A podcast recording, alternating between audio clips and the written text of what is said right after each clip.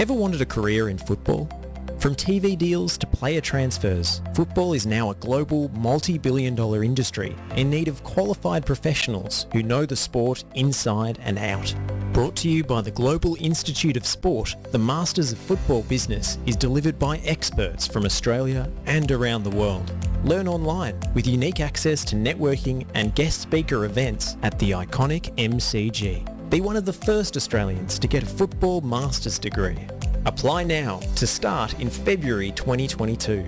Learn more at gis.sport slash FNR. gis.sport slash FNR.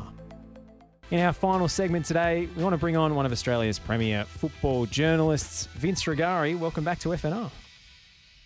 Evening, guys. How are you? Uh, we're doing well, mates. Uh, how are you? Because the A League has been a vexatious league to cover recently with all of the COVID cancellations and uh, and fixture changes. Have you been uh, enjoying a bit of time off from the, the match beat? Uh, yeah, sort of. It's been. I felt lost, to be honest. It's very weird and unsettling to not know when things are on and all that sort of stuff. I was somewhat lucky. I had two weeks off over Christmas, so it was only the last sort of week and a bit that I've um, actually felt the full force of all these postponements. But like, I just, I just hate it. And what I hate more than it is just, I just want a list of all the football matches that are happening next in Australia. I just want a long list that keeps getting updated, that is easy to follow. No one can provide me with this list. I'm very disappointed. it only came out today, didn't it? This this uh, this week's A League round came out what today or yesterday, so to find out how many games coming up and who's playing who and the rest of it. It sounded like it was Yeah, a bit of it a. felt like they've just put the whole thing on shuffle. Sorry, yeah, like I'm sure there's there's rhyme and reason behind why they've done things they have, but just looking at it without my head in the game of the APL and what they're looking at, it just looks like literally just random random fixtures, shuffle, etc. We talked off air about Perth Glory having not played for a long, long time. They play tomorrow, and then they've got to back it up and play on Saturday night as well. Yeah, I'm sure Daniel Sturridge will be completely fine throughout all that as well. Yeah, it's, it seems like the perfect way to, to bring him into the A League, right? Yeah. But, but, but, um, how's he going to go at Redcliffe? You reckon? That's uh, how's that going to rank in terms of stadiums for him that he's uh, over his career? Yeah, probably towards the lower end. Although to be fair to the uh, the Redcliffe Dolphins, it's not a bad little ground there. But I reckon for for Mr. Sturridge, it's going to feel like the, the, the fifth round of the FA Cup or something like that. You know, like uh, and and I dare say it's going to be pretty empty on a Wednesday night too. So hopefully the Roar fans can get out there. It'll be great fun um, seeing him actually have a run around because watching him in that first glory game where he did get on get on the park. You know, like people have their opinions about marquee signings and whatnot, and is that something the A League should do? But you can't argue with, you know, when a guy with the profile of Sturridge gets on the field and a city has a full week or two to get excited about it, sell tickets. I mean, there's nothing like it. We're probably not going to feel that same vibe tomorrow night for obvious reasons. Um, but I hope that Sturridge can get a bit of a, a run on here. And I think he's got some games coming up in Sydney in the next few weeks too, which um, I know there's a lot of Liverpool fans in Sydney who will come out of the woodwork to see him. That's good. How many minutes do you think you'll get tomorrow night? this is like a it's like a raffle show. Like trying to pick that one. Like it's it's like a, I feel like it, the the correct way to go would be single digits. Yep. I think any anything more than that is probably a little bit ambitious. What's the over under? Seven? Yeah, yeah, I'd say something like that. Yeah.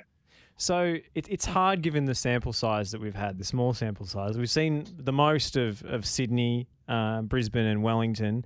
Uh, City and Victory up the uh, the top end of the table as well. Uh, which team have you been surprised by pleasantly this season so far, Vince?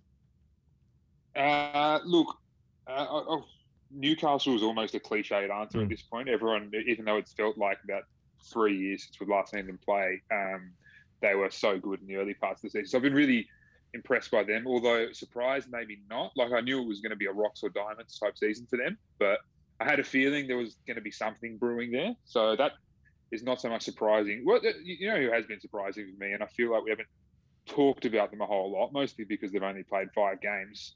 Um, but the Mariners, like, um, I think they've been really good. I think, you know, we go into every season almost expecting the Mariners to finish bottom, and we expected them to bottom out again this season.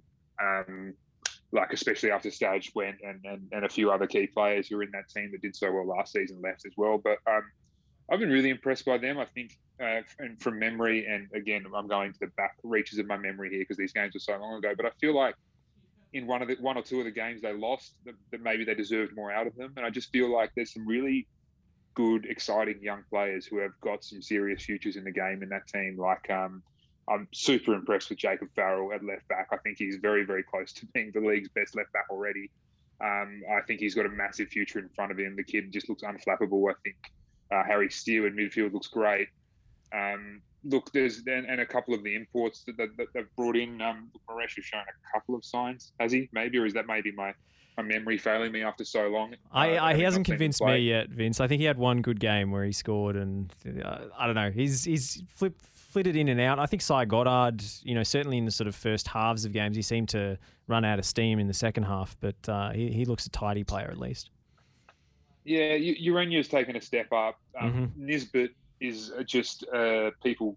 If Nisbet plays for one of the bigger clubs, I think we'd hear a lot more talk about him. I think he is an incredibly tidy footballer again with a massive future in front of him. I like seeing him in the hole doing things where he can use his sort of small stature, small turning circle, um, good close control to his advantage. And um, Bozanic is just, you know, still one of the league's best midfielders like I, I, like what they're doing out there. I like that there's young kids who are being mm. brought into the team and, and acquitting themselves well. Like Hall at centre back, I think, has done pretty well too for a guy who's just been thrown in there, uh, where Ruon Tongyik should be playing. Um, all in all, I think when you think about the Mariners, you think about what we expected after the departures from last season and just the general nature of that club, the owners, the stuff we heard last year about Mike Charlesworth wanting to sell the club and relocate them to bloody North Sydney, all the shenanigans that revolve around the Mariners. I don't think, I certainly didn't expect them to have been as good as they have this season. Now, granted, they've only played five games, so you know this could all change very soon. But I, I, I like what they're doing out there. Talking of Nisbet, I think we've seen the kind of upside for a player like him in Cammy Devlin, who's won uh, won over hearts and minds, if you don't mind the pun, over in Scotland. Uh, you wrote about him recently uh, and chatted to him as well do you think he's in the frame for the Socceroos coming into this international break? And, and who else do you think we could see break into the squad? Um, I'll be shocked and disappointed if he's not in the squad. Um, I don't think we have many midfielders who are, or defensive midfielders who are playing that well, that consistently. I know it's probably only a dozen or so games he's played for Hearts, but I mean, you just sense that the kid's got levels in him. Ange saw it. Ange told him after the game that you've got levels in you um, after that Celtic game, where there was that great picture in the article that I wrote from uh, from the Hearts club photographer out there. It was a great little snapshot of um, of Australian football in Scotland. There, um, I, would have him. I'd have him starting, to be honest. Um, uh, Jago's been okay. Irvine has been. I certainly prefer Irvine further up the field for the Socceroos or coming off the mm. bench in an impact role, um, bombing on into the box late and all that sort of stuff. I think Devlin next to either you know Aaron Mooy or um, Ajdin Hrustic feels like a great midfield for me for um for the Socceroos for these coming games. I think we need a blood Devlin into the international arena soon. In terms of other players who will come into the squad from outside the sort of names that we've seen in the last couple of windows, it's it's slim pickings. I feel like. I mean, I feel like this is the group that we've got at the moment, and I'm not sure who who can come in and and do a job. But one name I will throw out there that I don't think really has been in the conversations at all, Ben Halloran. Now I know he's just left the A League, um, and I know he's not played a game yet for his new team. I don't think, but um, I've always liked him for Adelaide United. He's he's he you know he, he, he does things out in the wing that. I mean, you look at the wingers that the Socceroos have used in recent times. And Awer Mabil, I don't think he's been playing regular regular football in Denmark. Mm. Chris Ikonomidis has been, I think, in and out of the setup, right, and, and, and also struggling to put together some regular minutes, at least for the Socceroos. And I just think Halloran for a while has been a pretty good player, um, earned a move to Japan off the back of his form, deserves a look in maybe for the squad. I'm just trying to think of ways we can rejuvenate what felt at times like a pretty stale selection of players last year and a stale way of playing. Obviously, things need to change up, and I think you know um, uh, Graham Arnold's probably spent you know the past couple of weeks trying to figure out what he can do in this in this upcoming camp to change things up. But I think a couple of fresh faces, a couple of guys like Devlin Halloran, etc., will help do that for him. Has Ben Halloran been around in the squad much since the since Ange had him in 2014? I don't think has he been called into any camps. I don't think so. Off the top of my head, I, I, I don't think so, and I find that to be borderline criminal. Yeah, like I, not that the guy is a world beater, but like in terms of consistent wingers in the A League, uh, you'll struggle to find too many better ones in the last couple of years. You know, that's it. And he's playing. That's the thing. He's playing minutes, so we don't have too many guys overseas that are playing the regular minutes that you'd want to put into the national team. For sure. The, the other thing that's good for him as well, though, is that he's not going to. You'd hope he wouldn't need an adjustment period for international football. Yeah, Guys uh, played at a World Cup, right? Yeah, correct. We, uh, we forget that, you know. So then that was a long time ago. I mean, we're getting up to bloody eight years ago, but yep. the guy has World Cup experience. So he's the kind of guy who I feel, even if it hasn't been so long for him in the squad, like it's been ages since he was last picked, you could throw him in there now and he'd, he'd sort of find his feet. I would like to think anyway. I think it's a good point, Vince, because I mean, think about it. Who's had a better A League season? Uh, Matt Leckie, Andrew Nabbout, or Ben Halloran? I think I'd pick Ben Halloran out of the, the three of them. I would too. Uh, and look, Leckie needs to be in the squad for sure, just mm-hmm. because he's, uh, he's, we don't have many players of that caliber slash class. But I think one of the things that Graham Arnold said in that piece with um, Andrew Webster, one of my colleagues at the SMH, just before Christmas, after after Bosler gave him both barrels a couple of times on, on Stan Sport FC. Yeah, with you. Yep. Got the plug in there, which was good. Um, uh, Arnie said, I want to see my players playing regular, but the most important thing is that our guys play regular football, um, you know, over the Christmas break and early January and whatever. And so I would like to think that if you're saying that, you can't just then go and pick the same players who've been in your squad. You have to pick a couple of guys who have done exactly what you said and you know perform consistently and regularly. Um, so uh, the, the squad's going to be fascinating. I think it's going to be coming out on Friday. That's what I was told. That's what they're aiming for, and it's going to be super interesting to see, yeah, who's made the cut for Arnie and and, and the sort of group he wants mm. to take forward for these, you know, crucial four games that are coming up for us. Now, Vince, I read your your interview with Bruce Djite about Riley McGree's move to um, Middlesbrough. Um, did he choose them over Celtic purely on money? Do you think? What was the what was the basis of that? Yeah, it's a it's a tough one, um, and you just don't know unless you're Riley McGree and you've had the mm. conversation that he had. So we're all we're all guessing to some degree. Yep. Um, it, well, the guess it was about twice as much, wasn't it? Yeah, well, I mean, I think one of the factors is that the, I think the transfer fee was a lot higher, so Middlesbrough I think would have would have accepted that, and if personal terms were acceptable, then it just, then it just goes ahead, right? Like, yep. um, it's been a while since my last football manager say, but I remember that seems to be the process. Um, yeah, look, it's it was a, it was a, I think it was like there was, there's so many merits in, in either one. Like obviously Middlesbrough is, is a pretty big club for a second tier club. They're in a good position in terms of pursuing Premier League football. It's a lot of games in the Championship every year. Chris Wilder is a good manager. If they're shelling out that sort of money for him, it shows that they're actually you know, you're not going to spend that that many million dollars on a bloke if you're not going to play him, right? Yep. If you're just going to put him on the bench and let him rot. So they have plans for him. The question is, and uh, I'll, I'll plug Stan Sport FC again here because Fozzie made a good point about this yesterday. The flip side of that of going to Celtic is is not just the fact that it's Celtic and you're playing in front of fifty thousand most weeks, and it's not just the fact that Ange Postecoglou is the manager and therefore you know that you're going to be playing under a guy who will find things in you that you probably didn't think were there. You know, like those are those are two major things that are important to remember when you think about the Celtic side of this equation. Um, the other one was that he, will be playing in Europe, playing regularly for trophies, and you've got to balance that against what's possible at Boro. Because if if Boro weren't to get promoted this year, who knows what next season looks like? The Championship is a very very um, in terms of what one season looks to the next, it can be it can be mm. you know changed quite quite a bit. Like Boro might find themselves mid table next year or, or, whatever. And so the risk there is if you don't find a way out of a club like Middlesbrough quickly, you might find yourself stuck there mm. versus a couple of good seasons at Celtic, clubs are going to come for you all over Europe. So I think it was basically a 50 50 call as far as the information that I can see and know without having had those conversations, as I said. Yeah. I don't think money would have been the only thing because he's so young and got so much in front of him. But um, I certainly wouldn't like to have been Riley McGree when I told Ange Postecoglou no, because that would have been a tough conversation. Would have been. It sounded like a slightly passive aggressive swing at him that Ange took. Like, oh, if they don't want to be here, I, it's pointless having the conversation. kind of classic grumpy Ange in a press conference stuff. Uh, as a counterpoint to that, how often would McGree have played at Celtic? We don't know what Postecoglou would have promised him was possible, but seeing the form of the Japanese midfielders that uh, have been brought in this window in Ideguchi and Hatate apparently started like a house on fire for Celtic.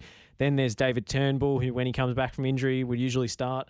Tom Rogic. Like there's a lot of competition for those midfield spots at Celtic. So I don't know how often Riley McGree would have been playing against them, you know, quality opposition. He looked to be more of a rotation option, whereas at Middlesbrough, they play with the the same formation that, that Birmingham City did. That you know, in limited minutes, Riley McGree so impressed as the sort of third man runner behind two strikers and arriving late in the box. That it seems like he maybe has more opportunity for regular minutes at Middlesbrough than for Celtic, where he might have been more of a pinch hitter.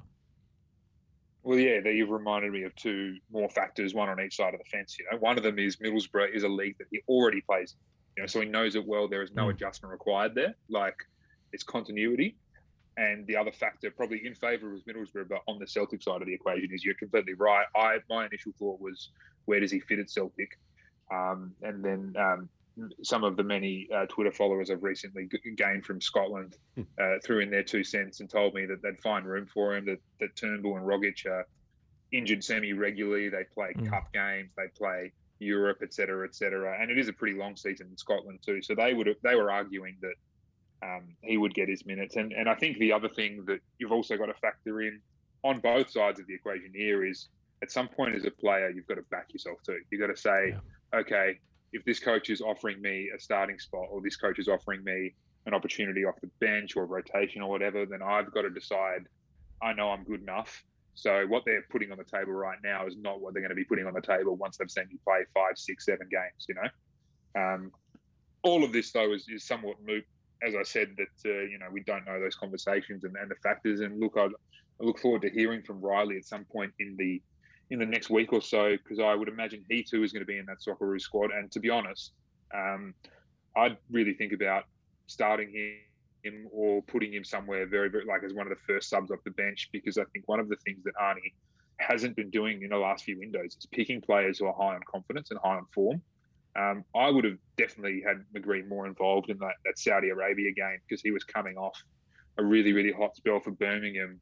The, the, the spell that made, mm. you know, those fans fall in love with him and wanted to wanted to wanted to sort of kidnap him so that they couldn't fly out to the US and that sort of thing. yeah. So I just reckon we don't have such a such an embarrassment of riches in the Socceroos where I feel like you just have to pick a player who's playing that well at that moment because you just you never know that you know assuming they fit into your system and what you want them to do on the field you might just get that extra little boost that you get sometimes from players who are, who are red hot got that confidence flowing so McGree, you know, if we're going to talk about fresh faces in the Socceroos coming up, I know he's been involved, but I'd like to see him more more involved certainly in the next window. Last thing before we let you go, Vince, AFC Champions League draw has been made. Uh, obviously, there are playoffs for Sydney and an as yet unnamed FFA Cup winning team, or you know, highest finisher behind Sydney if they win it. Uh, but Melbourne City have been, in my view, gifted with uh, one of the softest draws possible, considering they were coming out of pot four uh, BG Pathum United from Thailand, Jeonnam Dragons of South Korea, and United City of the Philippines, which on paper looks like a pretty favourable group. Given that Australia has fallen behind Thailand in the coefficient, given that we're going to only have one automatic spot uh, next year and desperately need to climb back up those rankings, how important is it that Melbourne City make the most of this draw? Super important, and especially because Melbourne City feels like a team you know that that that could do well in Asia. Like that, you know, I know this this season they haven't started as you know as well as what many of us expected. I think you know COVID going through pretty much the entire squad's got a lot to do with that. But like you know, there were times last season when Melbourne City were playing just some really scintillating football, and it felt like this is to me at least it felt like football that would hold up in Asia. Potentially, it was it was methodical. Um, and and it was mm. just uh, it was cutting through A League defenses at will at, at times. And you look at this group and you think if Melbourne City can bring their best to this group, then there's no reason why they can't finish second, if not top. You know? um, we should be expecting. I mean, uh, United City FC, worst name in world football, but they used to be Ceres Negros, who obviously beat Brisbane Roar in that infamous number peeling game a few mm. years ago. Mm. Um, the Roar should have won that game. So, I mean, City should be expecting to beat United City FC. Tell you what, I would hate to be writing a match report for United City FC versus Melbourne City because which team are you referring to as City? That's a nightmare. Bugger that. I reckon you Um, just go then, with look- UFC or UCF actually versus CFG. Maybe you just go full acronyms. Yeah, yeah. Um, and look, uh, I can't say I've watched a whole heap of Korean or Thai football in recent times, but I mean, uh, I'm assuming a strong A League team should be able to compete with strong Thai teams, and um, and we know from history that we can jag ones over uh, over Korean teams from time to time. I, I think City should be really, really excited for it, and I think Australian football fans should be uh, swallowing the instinct that wants them to see City Football Group teams fail because it is in Australia's best interest, as you said, Josh, that, uh, that City do well here for our coefficient. Well, I'm sure there'll be no victory fans, uh, you know, cheering against City because for the good of Australian football, they need to. No, never going to happen. they, they will delight in any No, schadenfreude possible if, if City fail. Uh, Vince, we've got to let you go and wrap the show up, but thank you so much for making the time to join us here on the Oz Football Hour. Pleasure as always, guys. Take it easy. Talk to you Thanks. Vince.